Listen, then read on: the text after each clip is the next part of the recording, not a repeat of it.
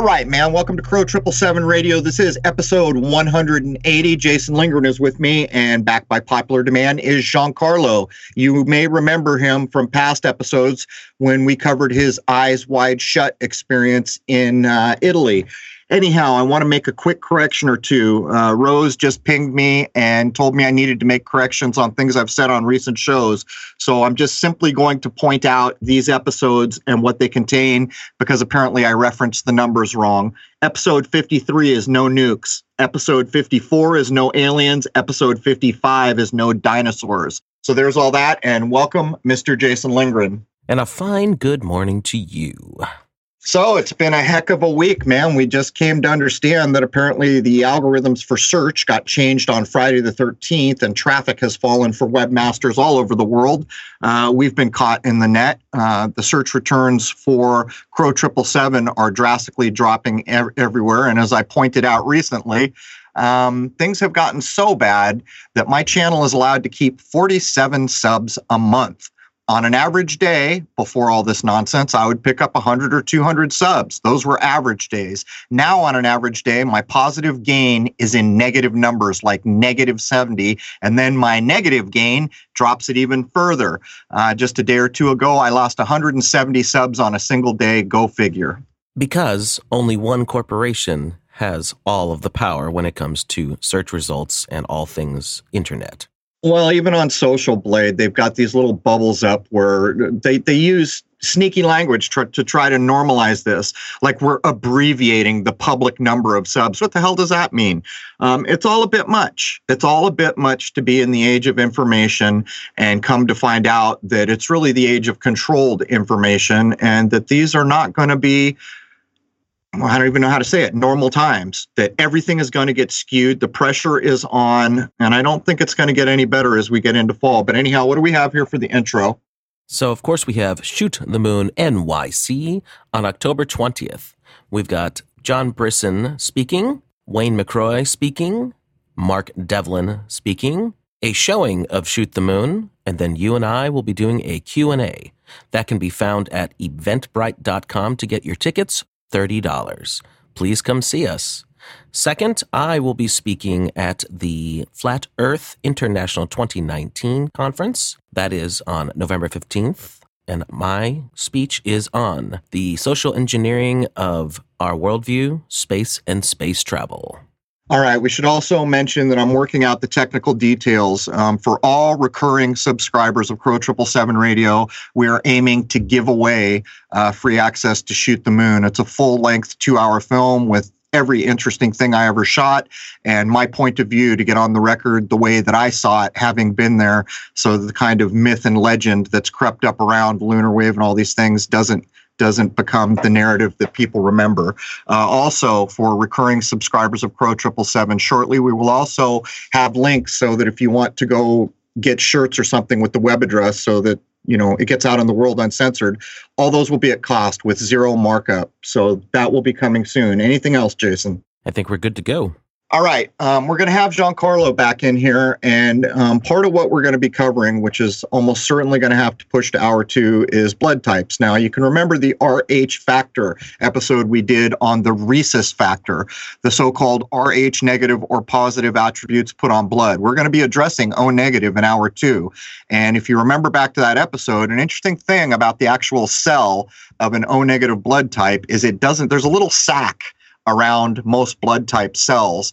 The O negative does not have that. And I've made implications for a long time about what that probably means in the real world. And we're actually going to have firsthand accounts that are begin to back up uh, how special the O negative blood type is. But anyhow, welcome, Giancarlo. Welcome, everyone. Thank you for joining us. Buongiorno a tutti. there it is. Um, I think we're gonna gonna kick off. Uh, we've been having a lot of discussions offline about just how the English language has been so lowered. And with popular culture and rap music getting people to say words incorrectly, um, the English language is really becoming degraded. But I don't think many people understand that compared to what I'll just call old world languages, Italian being one of them, um, there is so much specificity and information in a single sentence that gets lost the moment it's put into English. I mean, what would you add? I would add that um, you're correct on all points. And my personal take on this, and I, worked in, in languages for uh, probably 15 years, and looking at it from outside now and being able to speak six languages, one of them being a dead language, and going back to English, which is one of my native tongues. I'm rather rare because I was I had one foot in both worlds when I grew up. Actually, I spoke English as my second language when I when I moved here, but I spoke every Italian speaks standard Italian plus their local language. We can touch on that later. And from what I know now, in the eyes that I have to see with, it really appears that English is constructed. It has nothing to do, if they show you the Old English, the Middle English, there's, there really are very few similarities to the two. And um, speaking about all the things that, that, that you speak about on your transmissions, it really seems that it's been engineered in such a way, as we've spoken before, to strip out all gender, um, there are many other things I'd like to touch on to show people just how poor of a communication vehicle it actually is. Well, I can actually add something this based on the myth series that we just did. And if I'm not mistaken, and I'm sure Rose will correct me if I get this wrong, the myth series starts on episode 172 and it goes up to 176 or 7. I think it's 176. But in that, we opened with the Aeneid, which is held up as the pinnacle of Western mm-hmm. literature. But here, here's the thing, Giancarlo. Did you know the claim is that in the original rend- rendering of the Aeneid, there are 64,000 unique words used? I wasn't aware of the exact number, but I, I don't doubt it. Latin is such a rich language; it's able to communicate things very precisely with very few words, and I have no I have no doubt of it at all. Just looking at the name Virgil as people may know vir vir is a man but mostly it's a hero in latin. So i think everything is tied together so then then expound. Um, what we what we found in the research and i'm not sure we're 100% correct because while i can handle some written spanish and italian by no means do i speak them fluently. Um, i'm basically stuck taking the latin roots of words apart. But in, in the research we did we realized that it appeared originally virgil's name was spelled v-e-r and then later down mm-hmm. the road somewhere it turned into v-i-r can you comment on that I can't specifically comment on that, but I can comment on the mystery and the wordplay around Virgil and the quotes attributed to him. If you even go look, uh, he, he's he, his final resting place is in Naples, ironically, the, the city where I come from. And if you read his inscription on his tombstone, one can see it and translate it as, Oh, I was born in Mantova, I died in the Salento, and now I, I rest in Naples. But if you look at it uh, and understand the Latin based languages, you can read it as, Mantua created me. What does that mean? Is he real? Is he not real? Is it a myth? Is it a legend? Is it a con- whatever it is? But it created him. And then the Salento held him, and now finally Naples keeps him. So it's it's all shrouded in like double entendres and mystery of which I don't have the answers to, but I can I can maybe leave some breadcrumbs to help people go and look at it further. Well, that's it an interesting. Not what it is on the surface reading that's an interesting speculation. I'm assuming when you say uh, Mantua made me, we're talking about a geographical region. Is that correct? Yes, Mantua is about mm, 45, 50 miles south of Milan in um, in present day Lombardy uh, on the Po River. And that is where it said he was born. So it would have been in Gallia Cisalpina, which means Gaul, this side of the Alps at that time. And he made it from from there which had very, very little Latin influence. It was basically, it, it was Gauls this side of the Alps. is what it had been known as. Um, if you listen to Lombard today, like the Lombard dialect, it sounds like somebody speaking angry French to you. and then all of a sudden he finds himself down in the Salento. He found himself in the heel of Italy, like what is modern day Puglia, Bari, um, Otranto, Lecce, those areas down there. And then all of a sudden he made himself to Naples, which Naples really was never under the control of of Rome. It was allied. The towns outside of Naples maybe had the senatorial SPQ. Uh, the town of Nola had had that distinction, but Naples itself uh, was Greek. It, they spoke Greek on the streets there until not very long ago, and there are remnants of Greek. You say uh, procrastinate comes from Greek, and in the Latin-based languages, yesterday, like in Spanish, is ayer. In Italian, it's ieri. But if you go to Naples, they'll say cra for yesterday, and they have this s where you have a sh sh sh, which comes right from Greek. So just the way that he was born somewhere with very little influence of the uh, of the Roman Empire, how he spent most of his time in somewhere that was outside of the influence of the Roman Empire, and he was buried in one of the most important cities in in, in Magna Graecia in Greater Greece, is all suspect. He never spent any, you know, he, he didn't, he wasn't ever in Rome, in Latium, and in and in and in the, the, the big Latin cities that were colonizing, you know, all of Europe. He, he, his time was spent in a Gaelic part of, of northern Italy, in the Salento, which you could still find people who live in Puglia, in the Salento these days, who still speak ancient Greek as their mother tongue, as well as Albanian. And then he was buried in Naples, capital of greater of, of Magna Graecia. Naples, I can't stress this enough, was the most important city state in all of greater Greece. You know, the Odyssey, that's where the siren was that drew Homer, was there. Partenope is, is what it is, the beauty of it. Venere, Venus, and Partenope were two gods that conflicted with each other for, for beauty. So all of these things are are suspect around him, and even giving him vir like Virgil, meaning hero. It just it, it, it doesn't all make sense if you look at the bigger picture.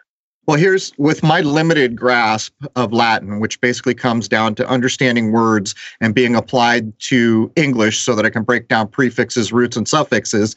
If we take the original name he was given, V E R, instead of VIR. That Virgil mm-hmm. with the VER, that relates directly to the sun. Think of the vernal or spring equinox. Right. Think think right. of the Bible in uh, I believe it's the book of John where they say verily verily. Um, and, and initiated people will understand that in the book of John when they're saying verily verily they're telling you this is occurring at the spring at the spring equinox. And so in the case of Virgil, I couldn't help but notice the original naming is directly relatable to a positive attribute of something that definitely will happen, like the sun will come up every day where it's supposed to be. And by the way, if we take VER, we can break that all the way back down to the idea of yes. But you mentioned another thing that True. we should probably define for people you mentioned uh, so many people have seen the old movies where the Roman soldiers are carrying their flags with SPQ. Um, can you elaborate? Can you tell us what the SPQ is? I can, and I will also just to tie in what you were saying, but verily, verily, in do you know what the monumental cemetery in Rome is called, where all of the illustrious citizens of Italy are buried? It's called the Verano. Huh. That is where they are buried. Okay, it all comes together. And to expound on SP was the Senate and the people and the city. So they would come together, and if you were important to Rome, an ally, but you fought for Rome and you absorbed the Roman culture. You got, and you were an important place. Maybe you minted your own coins. You had an important commerce related, how can we say, function. Then you were awarded an SPQ, and then whatever your town was, the first letter of it was was was going to be so SPQR was the Senate, the people, the, the city of Rome. Uh, the one, the one outside of Naples that I know of, which was important, was an Etruscan city called Hieria, which then became Novala, then became Nola, and that was SPQN.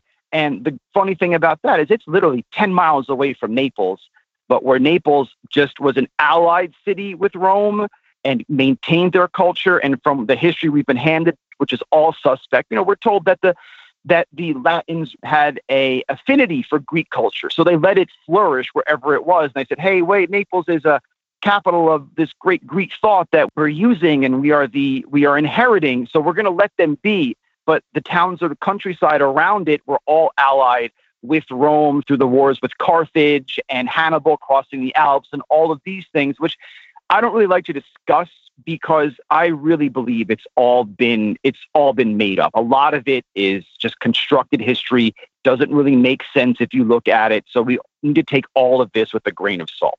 Right. If you go back and look at Fomenko's work, people will have a good idea of exactly. what we're talking about, where exactly. there is a timeline that has been rigorously studied to show the fallacies in the acceptable history. But before I hand it over to Jason here, let's just get this clear.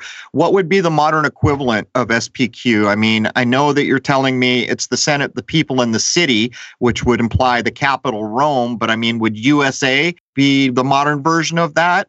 I think the really important cities would be that. Like, like you know, if, if you had importance to the empire, so the United States is, is the new empire, and what where does everything come out of this new empire? New York City would definitely be an SPQN, right?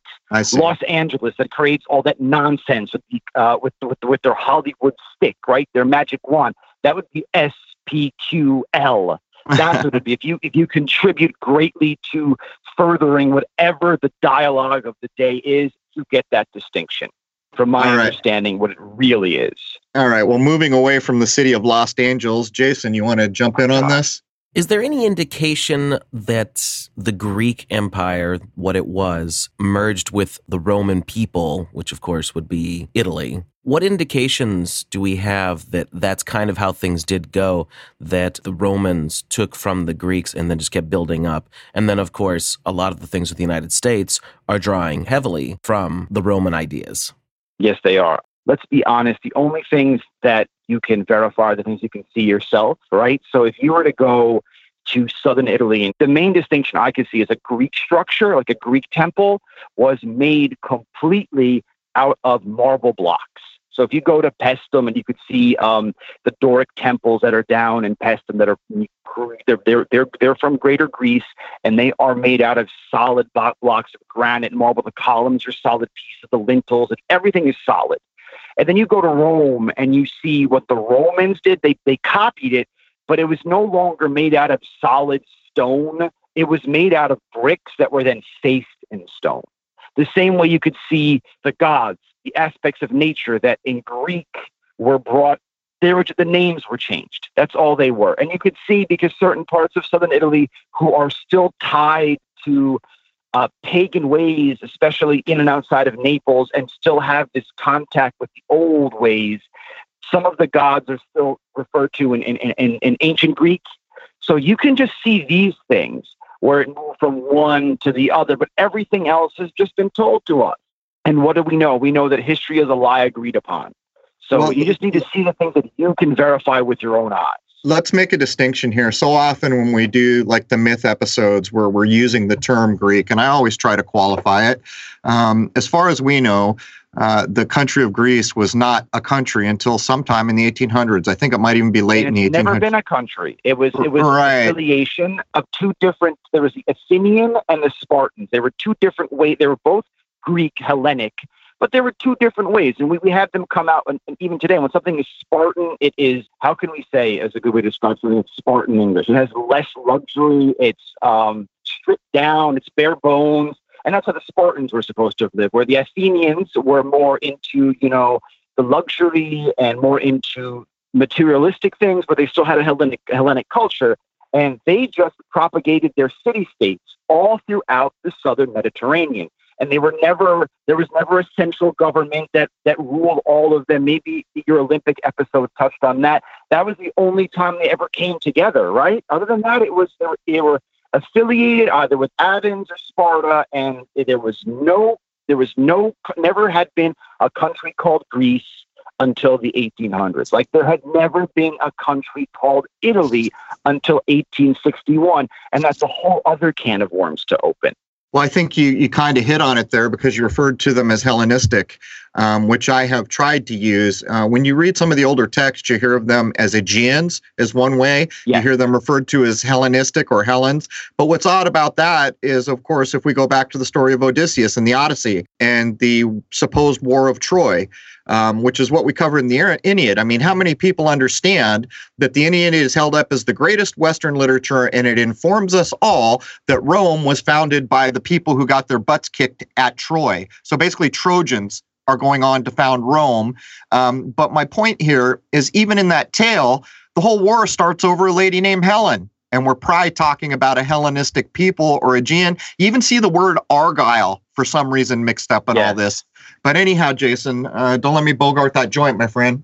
Well, what I'm really trying to figure out is just what indications do we have of the conventional history? And more importantly, what do we have that can actually back up the Fomenko work? Because that's really important. Of course, we strongly suspect just how much things may have been truncated, how things may not have taken place in the length of time that we're told conventionally. Well, you, I know exactly what you're trying to say. Basically, we've had uh, the, the timeline we have, truncated is the right word, but it's been duplicated. According to Fomenko, there were cases where there were royal families who tried to authenticate uh, their reason for being. So, what they did is they made up the same story over and over backwards to point back to some supposed great grandfather who never existed, who was royal. Um, so, that's part of what Fomenko did. And by the way, that is a very, I mean, there is so much when you start reading Fomenko. But basically, what it comes down to is when he says a truncated timeline, maybe what we're referring to is that if we look back a thousand years, that's only 200 years away from us. These kinds of ideas. In other words, what we think is a thousand years old might only be 200 years old. These kinds of ideas. I would have to agree with that. What I'm wondering though, since the Jesuits came into power around the 1600s, is that when the snipping of the timelines started going on, cutting and pasting or whatever it is that they did? And what evidence would we have to support that that's when that happened? And of course, the Jesuits are coming out of Rome. Well, all roads do lead to Rome. We've discussed this. Uh, someone even found the 9 11 encoding of it. Rome, and, and, if you write it backwards, is amor, is love. My personal experience I, I, did live in Rome for a few years. I tried to run a business there, and I found it to be the most horrific just black place I'd ever been to. And I left there and I was happier that I did. What lines can we draw? It really is, it, it's all suspect. And I wouldn't even know where to begin besides seeing the things that we can see with our own eyes. Even something that Crow mentioned a while back, like they show us these Egyptian tombs and they're saying it's 4,000 years old and the colors are perfect, but were painted yesterday. I own houses you have to paint them every two years. Otherwise, it just it just how it is. Everything breaks down here. So you need to really look at everything, understanding that it's all suspect. And I think Jason has a very valid point. And who are the masters of education and indoctrination are the Jesuits, who eliminated all of indigenous culture all throughout the world were the Jesuits. Where are the doors of the Roman Senate these days? They are on St. John's in Lateran, which is the Basilica of Rome. St. Peter's, I cannot stress this enough, is not the Basilica of Rome. St. John's in Lateran is, and the Roman Senate doors are right there. If there's you the go line. to yep. court, there's the line. If you go to court in front of the magistrato, in front of the magistrate in Italy, he is not wearing a robe, he is wearing a toga. There's your other line to draw. So I, I, think I can maybe speak a little bit to what Jason's doing. I've been working on this idea for a few years, trying to figure out um, one of the lines in the sand. But when you're aware of people like Fomenko and the work we've done about whether or not the, the historic timelines are accurate, which I don't accept that they are, you zero in on the acceptable, the mainstream date of 1620 um, in that neighborhood. And here's why. It appears to me, and it will take more work to be able to present this out in a meaningful way at some point, that when time first started to get screwed with, the actual thing we call time, uh, it was around Easter. And the reason is, is because the Pope, apparently, from the timeline we're handed, wanted to set Easter for the entire empire one day. Well, this is an impossibility. And the example I always use is a guy in New York does not see sunrise at the same time as a guy in Hawaii.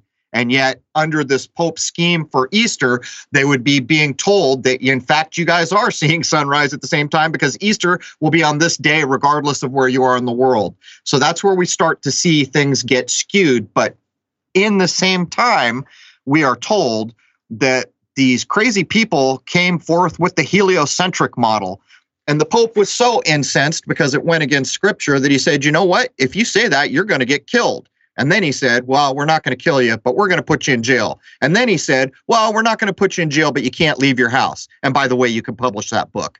And then in less than 100 years, the Jesuit order are teaching these very things. So, however far back this actual period of time is that we call 1620, I think that's maybe the dividing line that we're searching for. It's where we get heliocentrism finally taught by the church, and it's also where we see the artificiality of time, where you don't look up anymore and say, "Up, oh, the sun's rising." It's sunrise. You get these, you know, the Easter annals and these tables that artificially uh, try to force things to happen according to the will of the Pope.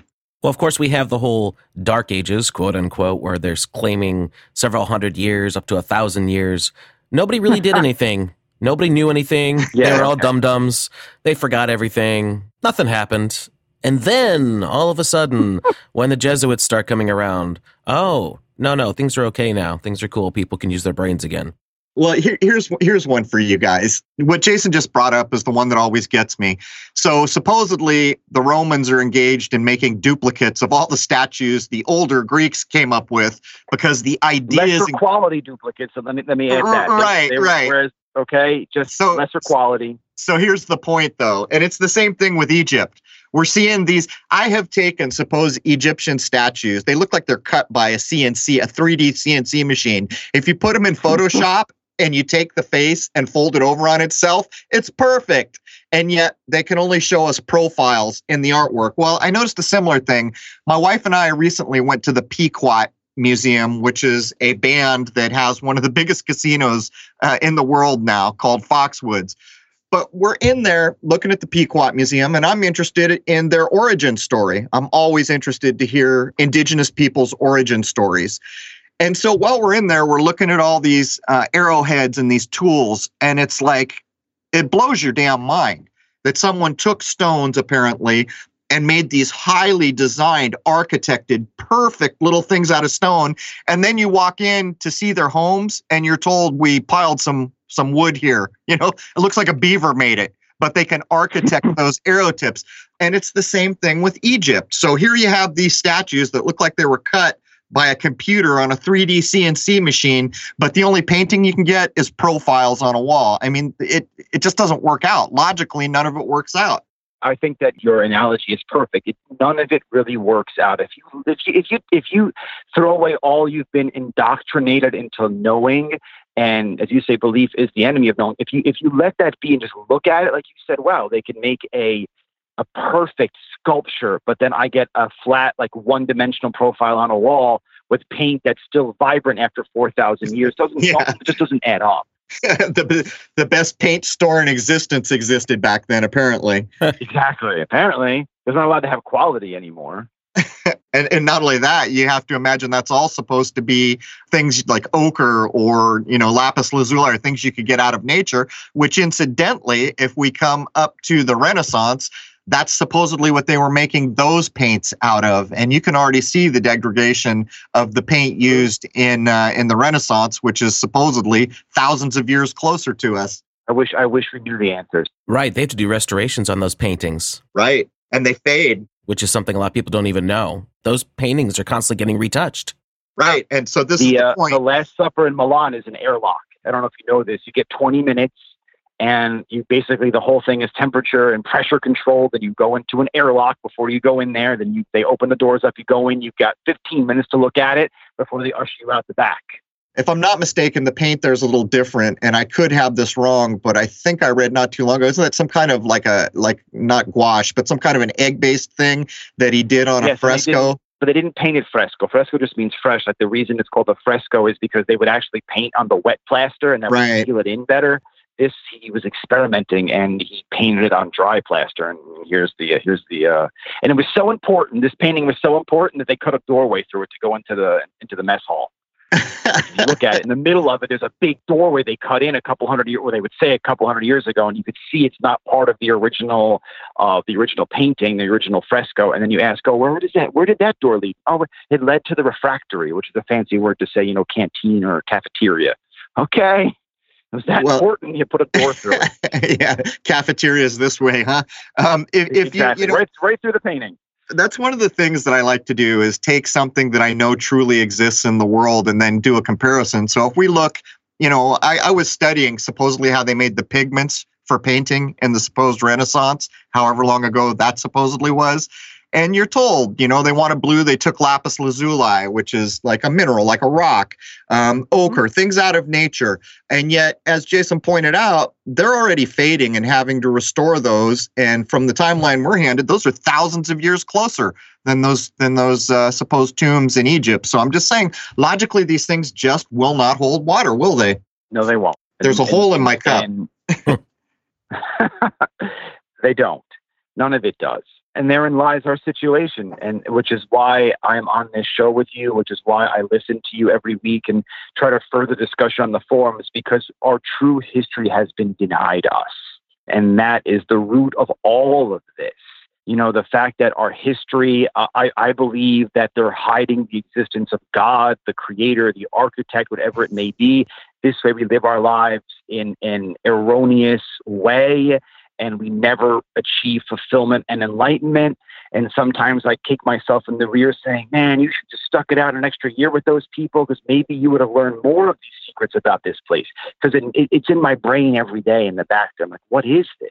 What are we doing here? Why, why has it been denied us? So I, I come from it at a point of saying, okay, if everything is suspect, I'm only going to believe what I can see and what, what I have firsthand history from and go forward from there. That's how I look at it. Well, th- think of the last story from last episode we did. Um, maybe you were better off leaving. Seems to be a price to pay for knowledge on that level. Consider the tale that you expressed last time with, I believe it was a Jesuit priest who wanted to sleep with your wife and wanted to trade information for the privilege. So I, I oh, would he, say he did. He let he let out some nuggets, Crow. He let out some nuggets saying that it's the false scarcity model. Right. Is how they really control everything, and then by using um, by using, I mean, he was speaking to us in Italian, but I think the best way to say it, by using a, a, a ball, a globe, a sphere, there's nothing left to explore. So it's all here, false scarcity. There's nothing left this is this is this is the trail of breadcrumbs he was leading us on to. And then he wanted, you know, then there was the indecent proposal, and it and it was just no, this is not going to happen. This is not who we are, how we live. I don't care what you know, but it's not worth my family for me to know it. And even with the other way around with these people that we discussed last time, I, it's it's we'll figure it out. I know we will. I know we'll figure it out. We're smart enough. There's enough people behind us that will figure it out. I go about my daily routine. If they're telling me it's light, it's dark. If they're telling me it's up, it's down. If they're telling me it's round, it's flat. Just go with the opposite. That's the easiest way to cut through the opposite. Just go with the opposite. well, what's what's ironic about that tale, um, the indecent proposal that was, you know, not only was it a man of the cloth, supposedly, but it's just ironic for Western ears to to to think that the currency offered was information. Goes to show you how people at that level think. It wasn't gold or silver, or gems or jewels. It was like, hey man, really? I know these things. I'll trade you some things you don't know, so I can. Like uh, your wife's hot. Exactly. Yeah. It's just so carnally and lower minded. Just it's just terrible, terrible. And this is what it is. These are the so-called leaders, spiritual leaders, and people. Uh, the people are moving away from them, but they, they've had a grasp on it for a very, very long time. And you know, we spoke about this, and it's for me, and I, I believe now that it is the blood type, and their alchemical spells have never worked on me. I've always known something was wrong. The way we live was wrong. There's some, I just couldn't put my finger on it. And because there is so much controlled opposition and disinformation, and as Jason so eloquently puts it, the turd in the punch bowl. I love that analogy. And it's so hard to cut through all of that. But I think we're getting close. I really do. And I think I think that what you expound on every week is getting closer and closer to the bullseye, hence the censorship. If not, let it be. Let it go out there. They pump you out. Look, look what he's saying. This is my big interest in the indigenous creation stories. Uh, and one of the reasons I went to go see the Pequot Museum. Um, there are actually in Rhode Island, there's Narragansett Indians who um, I'm actually sending emails to, seeing if I can get permission to speak with an elder and hear their stories. Because as far as I can tell, every culture, every religion I've ever looked at, a human being can get on a ladder and become something higher. And these things are often described as enlightenment, as nirvana, as heaven. Every every important long-lived culture and even all the indigenous cultures all have some version of this. And so when you, you know, when we get into hour 2 and we start talking about the O negative blood type, it seems to me like like take Tibet. Tibet is a good example. So we're told in the 50s China rolled over Tibet, right? Now, whatever you want to think about any of these cultures, that had been around a long time. And I've done enough research to understand that the, the totality of that society was about spiritual concerns. And not only spiritual concerns, all these supposed traditions that had names and lineages where you could name the actual teacher back to its source. That was a big part of this. And they had things like the idea that lofty Tibetan lamas could eject their consciousness in preparation for enlightenment. And part of that, and I've read like accounts that are not published, by the way, of this, where supposedly they're claiming there were guys that could eject their consciousness from one body to another. And later, it was funny three, four, five years ago. I forget the name of the tradition that I'm referring to. The Dalai Lama actually said in public and he named it, didn't tell people what it was, but he did name the tradition I'm referring to and said this is now on the endangered species list, basically, hmm. um, that the last practitioners of this are going away and that it's not being taught to the next generation. So when you begin to consider these super old bloodlines, um, is this why we see the destruction of so many indigenous populations? Because they have this crucially key knowledge and, uh, and all these different versions of how a human being can become more. Um, I'm just asking the question question. Is that why we see indigenous populations constantly marginalized so that people like you and I won't be aware of these traditions? It has to be. It has to be. It has to be a total occulting of things that actually work. I can give you a story to maybe piggyback on last week's episode how Wayne was speaking about how he had a great aunt who was 104. I have a living window to a woman who was born in 1845. She was this was my great great grandmother, great great great grandmother on my mother's side. She was so old, died in 1959 or 1960. She didn't know how old she was. Okay, and my one aunt who's 80 used to spend a lot of time with her, and she keeps telling me this one story. I I was in I was in her house and I fell down and I really bruised up my my my elbow and it got swollen. And she said, "See, Conchetin." She went out and she gathered these herbs. And this was a woman who lived to be over hundred, I want to say over hundred and ten years old, who had knowledge because she was born in 1845. Went out, grabbed these herbs out of the woods, came back, took a, an egg and beat up an egg white, and put the herbs in the egg white, put it on my aunt's elbow, and then within an hour it had shrunk down. These are the things they don't want us to know. They don't want us to know because, as you said before, it's it's it's demonstrable that people did not die at 35 and they weren't four foot seven 100 years ago. Right. Because look at the daguerreotypes. I can look at my great grandmother, which is on my father's side, the, the negative side, and my three male cousins, and we're all from the same great grandmother, different mothers, different fathers, and we look like brothers. The woman lived to be 105. She was six foot four inches tall, gave birth to nine children. All of them survived, and they were all born at home. Okay? The woman I was speaking about earlier who made the concoction with the egg and the and the herbs from from from, from the forest. Now, women were not empowered, right? Women have always been under men's thumbs, or so they tell us. This woman used to hang out with Sardinian pirates with a musket in between her breasts. She knew all of the hiding places. She ruled the roost. Her sister was impregnated out of wedlock by the mayor of the next town over. Okay. She challenged him to a duel. Okay. This is a woman. Okay. And killed him in the duel. This was maybe 1870, 1875. And we have all the historical accounts of it. And I said to my aunt Leslie, I said, How old was Zeke Conchetin when she died? You know, my you know, my aunt said to me, she didn't even know how old she was. Okay? It's if you just go back two generations and ask your grandparents, but there's a reason why in this country there's the Alzheimer's, the dementia, the Parkinson's, the nursing home. It's so they at 70 years old are basically mentally feeble, move them in a nursing home, can't impart any of the old ways and knowledge of what they knew because they could look back another 70 years, 80 years, right? From their 70, they're 80. And it's just the last grasp within the last 20, 25 years to eliminate any way that the people of today can, in, in our society, can get back to those roots. So that is the crux of the situation. Breaking culture, basically. But but I would point out another Very thing, which it reminds me of your egg story.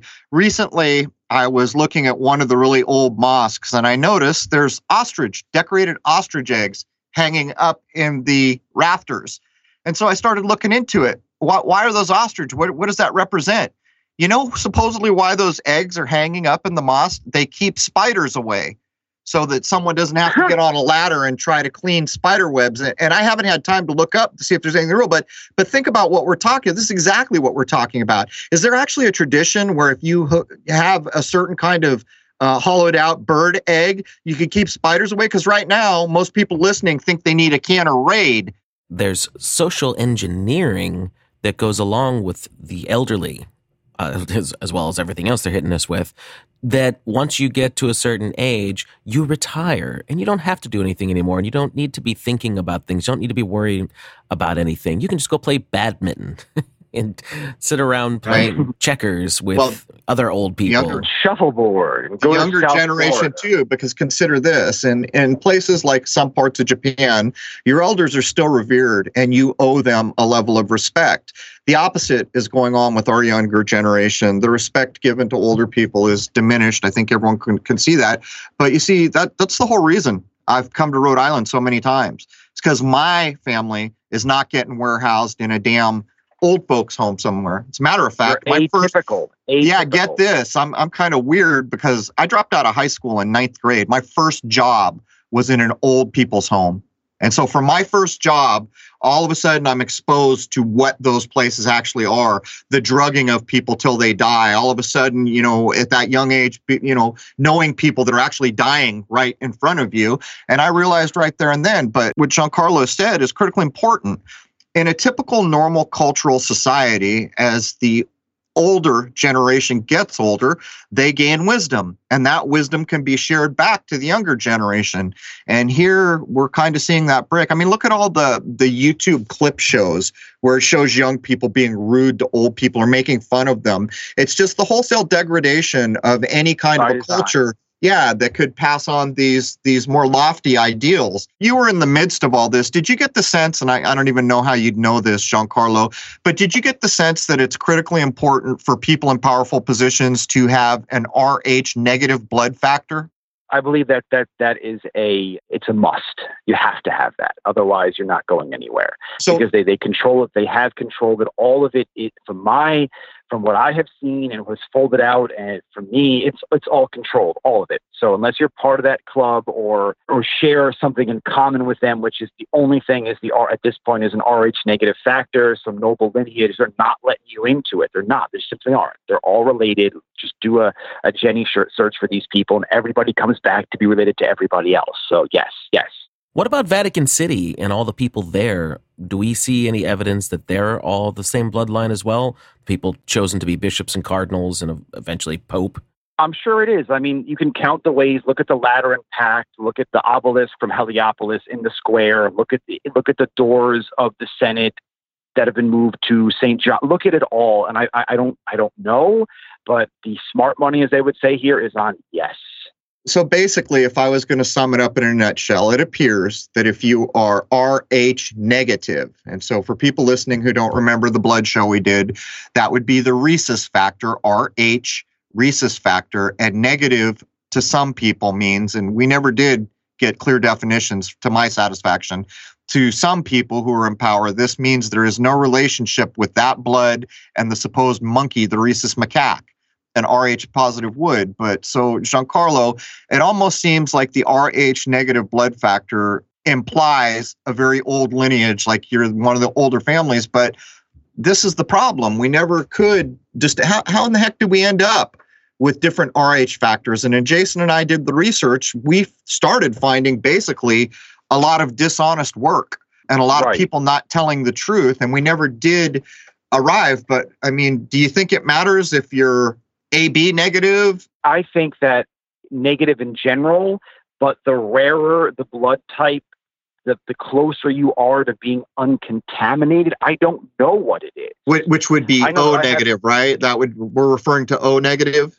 O negative. There's um, AB negative, which is, well, we're not going to say, but I don't know a lot about it. I know there's something to it. We have to have Dr. Lena back on, have him do some research into this. He seems to be very honest and see what his take is on it. But it is it's a really good idea. If we, I'm sure if you give him a heads up, he'll be able to prepare something because he's on top of all of these of, of, of, these subjects I've noticed.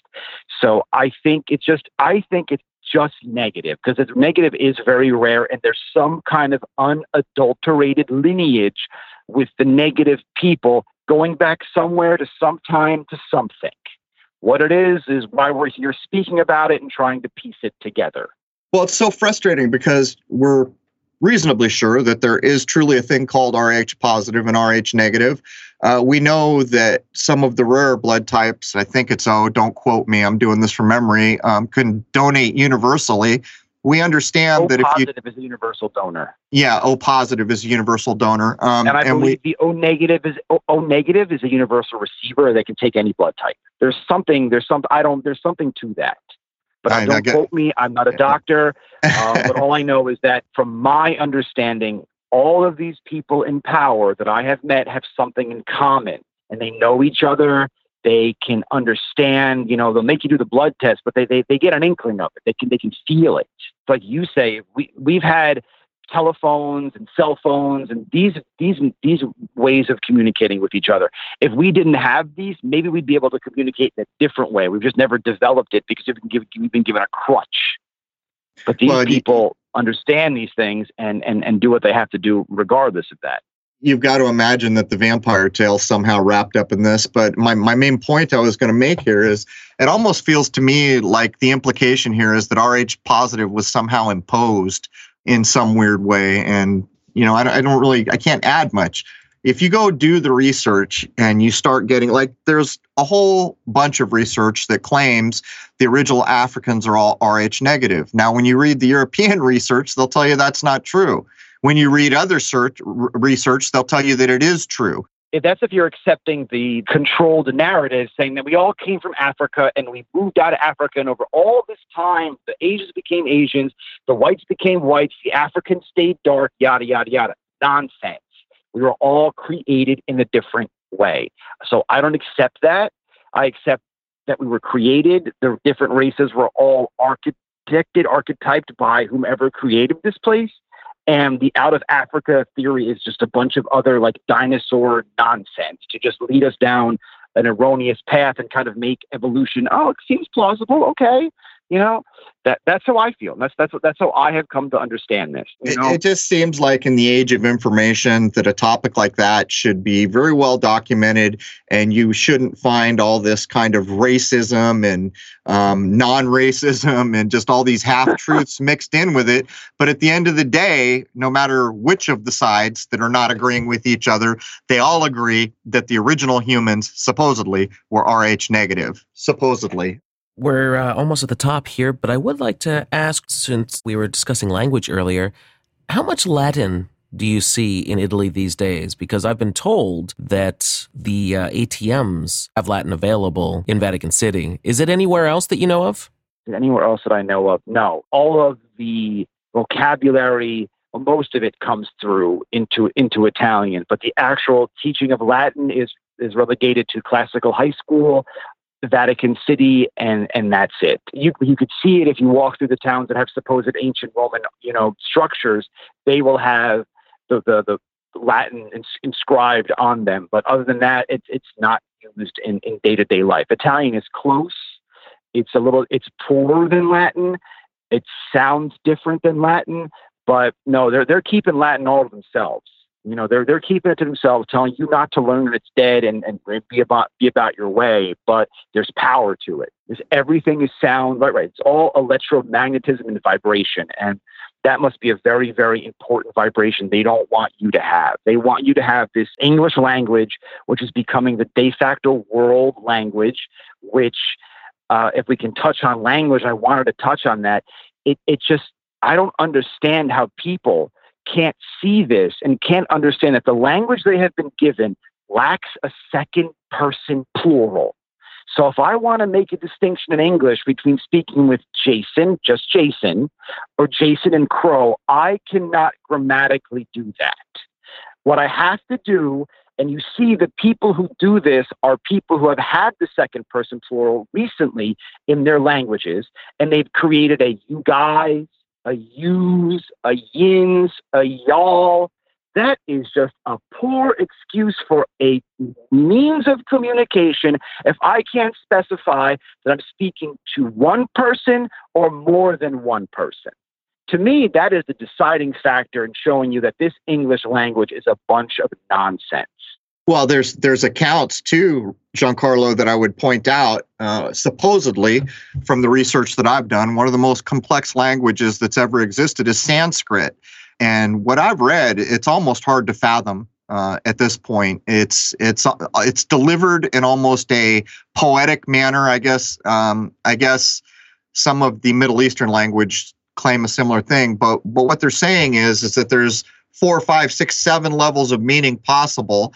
Um, at the same time, it's being delivered as almost poetry, but that the words themselves were meant to resonate. Like if I said table, the word for table would resonate with the physical object of a table. And so, if these things are true, then we could almost surmise that even getting to Latin, which is way ahead of where we are now in English, even that's been a bit of a tumble. But you know, you you, you silly boys, don't you know that Latin's a dead language unless you use exactly. science or speak any other language down. in the world? down is up. Exactly. Exactly. It it's what it is. And you, you could see a lot of, if you go look at Sanskrit, some of the most important fundamental words in, in, in a lot of languages dispersed all throughout this existence come from Sanskrit, like the word for father. Like in Italian, you would say babbo, and then yeah. in in Indian, it's baba. If you go to Africa, they say babu. It's it, there, there's there's a certain link to everything has has to do with Sanskrit that was not lost on Pete Townshend when he wrote Baba O'Riley. But anyhow, Baba sorry, O'Riley. Exactly. Sorry for interrupting. Exactly, of course. Yeah. No, no, and, and you could see it in, in, on all the languages, and I and I believe that you know Latin is the closest thing that we have to this resonance. To these these words have meanings, and, and words have vibrations and power to them.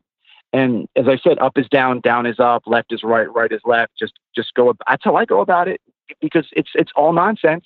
So, guys, we're coming to the end of the first hour of episode 180. And, and I'll point out also, uh, Giancarlo and I were talking earlier, he was pointing out that a thing like a table uh, in the old world languages would have a masculine implication unless the table was set for eating and then it would take on feminine. Think of the specificity, and that that sets aside all the gender distinguishing that the language can handle. But that does bring the first hour of episode 180 to a close. When we come back, we're going to jump in with some firsthand accounts that start to verify some of the things I've said about some of the negative, more rare negative blood types. And I'll close by reminding everyone in the research that I did, apparently most blood cells have a bit of a sac around the cell where certain negatives do not. Think of what that implies about being able to understand what other people are thinking or any number of things. Anyhow, when we come back, we're going to jump straight into that in real world experiences that we have to allegorize so no one can do a breadcrumb back to Giancarlo. Anyhow, we hope you'll join us all on October 20, Shoot the Moon NYC with Mr. Devlin, Mr. Brisson, Mr. Wayne McRoy. Jason and I will be doing a Q&A after a showing of Shoot the Moon. Uh, it'll be my first appearance in public, and we hope you'll join us all next week. We're going to be locked and loaded for a few episodes in a row, but join us all in the free speech zone where we're going to start to cover some very interesting firsthand accounts of what it might mean to have rare negative blood types. There it is, man. Cheers.